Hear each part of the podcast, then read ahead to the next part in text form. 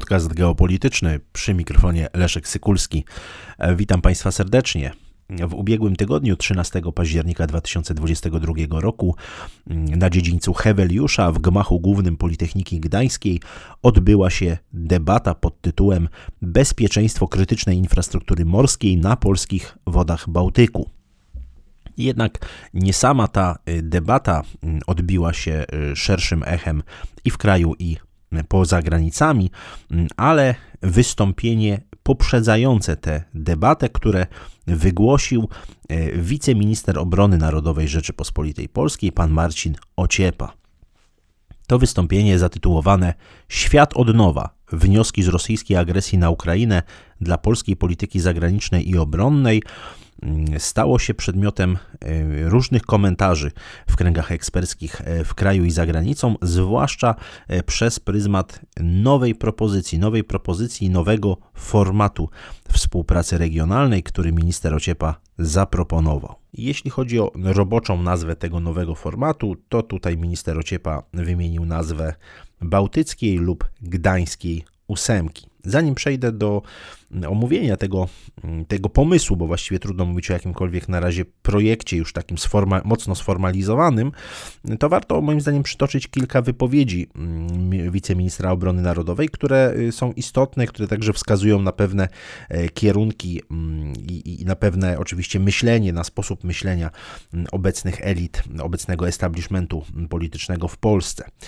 Po pierwsze, tutaj minister Ociepa podkreślił, że jesteśmy w trakcie zmiany na arenie międzynarodowej, co oczywiście nie jest żadnym wielkim odkryciem, ale już stwierdzenie, że w ocenie wiceministra obrony narodowej prawdopodobieństwo bezpośredniego konfliktu Rosji z NATO jeszcze w tej dekadzie XXI wieku wynosi 50%, już zasługuje na podkreślenie, już zasługuje na przytoczenie. Dodał także, że podobny poziom prawdopodobieństwa dotyczy także potencjalnej wojny Chińskiej Republiki Ludowej ze Stanami Zjednoczonymi.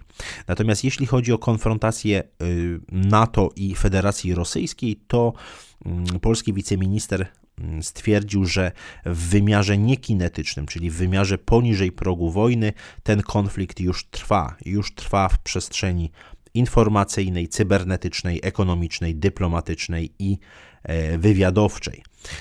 Ciekawe jest także to zdanie ministra Ociepy o tym, że, cytuję, wojna Rosji z Ukrainą jest w gruncie rzeczy tak zwaną proxy war, wojną zastępczą z całym Zachodem, także w wymiarze wojskowym. Koniec cytatu. Mamy tutaj zatem przyznanie przez wysokiego rangą urzędnika państwa polskiego, że na Ukrainie toczy się nie tylko wojna rosyjsko-ukraińska, ale w ogóle wojna zastępcza między Stanami Zjednoczonymi i ich sojusznikami, a Federacją Rosyjską, czy też szerzej państwem związkowym Rosji i Białorusi.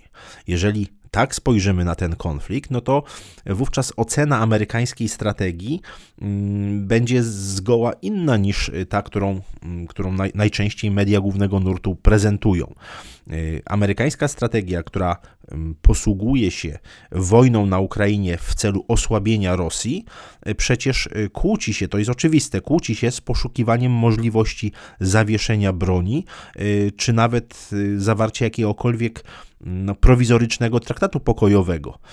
Jeżeli przyjmujemy, że jest to rzeczywiście konflikt zastępczy i kolektywny Zachód, oczywiście z tym spiritus movens w postaci Waszyngtonu, chce instrumentalnie użyć Ukrainy do osłabienia Rosji, Ukraina, a być może także w przyszłości innych państw regionu, no to jest oczywiste, że Waszyngton będzie się przeciwstawiał wszelkim próbom zawieszenia broni, wszelkim próbom zawarcia jakiegokolwiek traktatu pokojowego, nawet tego najbardziej prowizorycznego. Stąd nie dziwi to, że właściwie odrzucane są jakiekolwiek propozycje pokojowe, jakiekolwiek propozycje rozejmowe, które uderzałyby oczywiście w ten amerykański plan. I to bardzo ciekawe, że przyznaje, że taką interpretację o tym konflikcie zastępczym Zachodu z Rosją przedstawia wysoki rangą urzędnik państwa polskiego. Minister Marcin Ociepa, mówiąc o tym prawdopodobieństwie bezpośredniego konfliktu Rosja-NATO, który jego zdaniem wynosi, jak już wspomniałem, 50%, dodał, że dużo więcej nie trzeba, aby ministrowie odpowiedzialni za obronność, aby generalicja szykowali się na, jak to określił, najgorszy scenariusz. Zdaniem ministra chodzi o to, aby dokonać przeglądu procedur, przyspieszyć zakupy zbrojeniowe, podnosić liczebność sił zbrojnych, intensyfikować ćwiczenia, zacieśniać sojusze i wzmacniać tak zwaną sojuszniczą interoperacyjność. Chodzi o budowanie całego systemu odstraszania. Minister Ociepa podkreślił, że polska polityka zagraniczna powinna w większym stopniu stać się, cytuję, globalna, publiczna i bałtycka. Koniec cytatu. Wiceminister Obrony Narodowej zwrócił uwagę na jego zdaniem dużą siłę państw basenu Morza Bałtyckiego. Wspomniał o potencjalnej akcesji Finlandii i Szwecji do Sojuszu Północnoatlantyckiego. Wspomniał o tych wnioskach, o tej chęci przystąpienia tych dwóch państw do sojuszu. Zdaniem ministra zmienia to zupełnie układ sił w regionie. A jeśli tak, to zdaniem ministra Ociepy powinna powstać bałtycka lub gdańska ósemka. Nowy format współpracy regionalnej, który miałby się ten format składać z Polski, Niemiec, Danii, Szwecji, Finlandii, Litwy, Łotwy i Estonii. Dodał tutaj minister Ociepa, że być może także jest opcja na członkostwo w takim formacie Norwegii. Jak dodał, jest to konieczne nie tylko dlatego, że miałoby pomóc Polsce poszerzyć zakres oddziaływania polskiej dyplomacji o ten instrument skandynawski, jeśli chodzi o prowadzenie polityki zagranicznej, ale także dlatego, że jego zdaniem rosyjską odpowiedzią na akcesję Szwecji i Danii będzie, cytuję, niechybnie jeszcze większa militaryzacja Bałtyku. Koniec cytatu. Akcesja Szwecji i Danii do NATO ma skutkować tym, że Morze Bałtyckie, zdaniem ministra Ociepy, ma stać się niemal wewnętrznym morzem NATO, jak to stwierdził. No a to członkostwo Szwecji i Finlandii ma spowodować, że Polska będzie musiała podnieść poziom swojej polityki bałtyckiej na jeszcze wyższy poziom, tak aby utrzymać pozycję lidera Europy Środkowo-Wschodniej. To są słowa wiceministra Obrony Narodowej. To, czy Polska jest liderem Europy Środkowo-Wschodniej, jest kwestią niezwykle kontrowersyjną, niezwykle dyskusyjną. Moim zdaniem absolutnie Polska żadnym samodzielnym liderem, z żadnym takim istotnym, kluczowym, samodzielnym graczem w tej części świata nie jest. Natomiast rząd w Warszawie, podobnie jak rząd w Wilnie, to jest absolutna czołówka junior partnerów rządu w Waszyngtonie. To jest rząd, który wpisuje się doskonale w amerykańską strategię liberalnej hegemonii i myślę, że jeżeli sobie przywołamy szereg takich nowych formatów współpracy w Europie Środkowo-Wschodniej, to zobaczymy, że one doskonale współgrają z amerykańską wizją tej części Europy. No przypomnę tylko, że ta propozycja ministra Ociepy wcale nie jest jakaś bardzo odkrywcza, nie jest jakaś nowa, jeśli chodzi o współpracę regionalną. Tych nowych formatów współpracy w Europie Środkowej i Wschodniej jest całkiem sporo. Możemy sobie oczywiście wyjść od roku 1989, przywołać inicjatywę środkowoeuropejską, przywołać Grupę Wyszehradzką powołaną w 1991 roku, no ale już bliżej naszych czasów takich inicjatyw jest również całkiem sporo. Przypomnę tylko, że bukaresztańska dziewiątka została zawiązana w 2015 roku. Wtedy również powstał Trójkąt Sławkowski. W 2016 roku powstała inicjatywa Trójmorza. W 2017 roku powstała Czwórka Warneńska. W roku 2020 powstały aż dwa formaty, bo Trójkąt Lubelski i Centralna Piątka. O tym się akurat w Polsce stosunkowo mniej mówiło. Chodziło o taką platformę współpracy ministrów spraw zagranicznych Austrii, Czech, Słowenii, Słowacji i Węgier i tak dalej, i tak dalej. Tych formatów jest bardzo wiele. Myślę, że tutaj warto odnieść się także do tej bukaresztańskiej dziewiątki. Widać doskonale, że jest to platforma takiej dyskusji, platforma debaty Stanów Zjednoczonych ze swoimi sojusznikami, ze swoimi junior partnerami w Europie Środkowo-Wschodniej.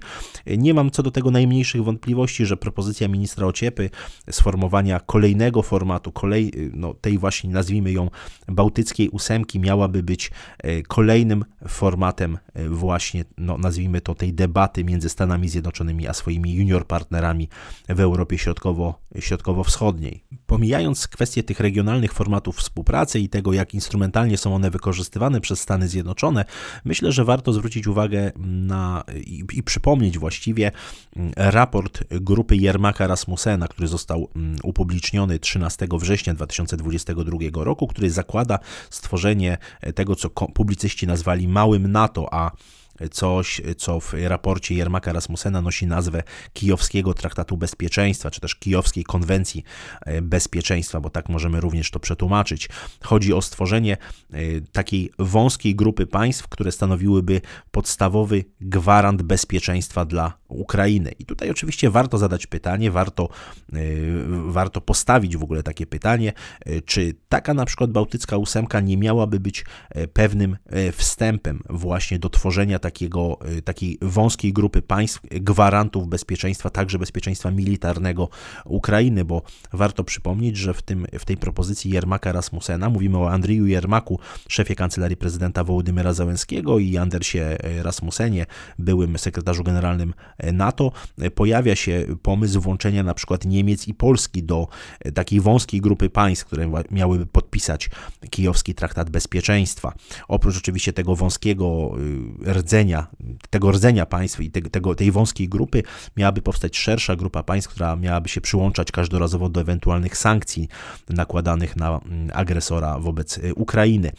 Pomijając kwestię tych państw, które miałyby przyłączać się do sankcji, to rzeczywiście tam powstała propozycja takiej, można powiedzieć, niewielkiej grupy krajów.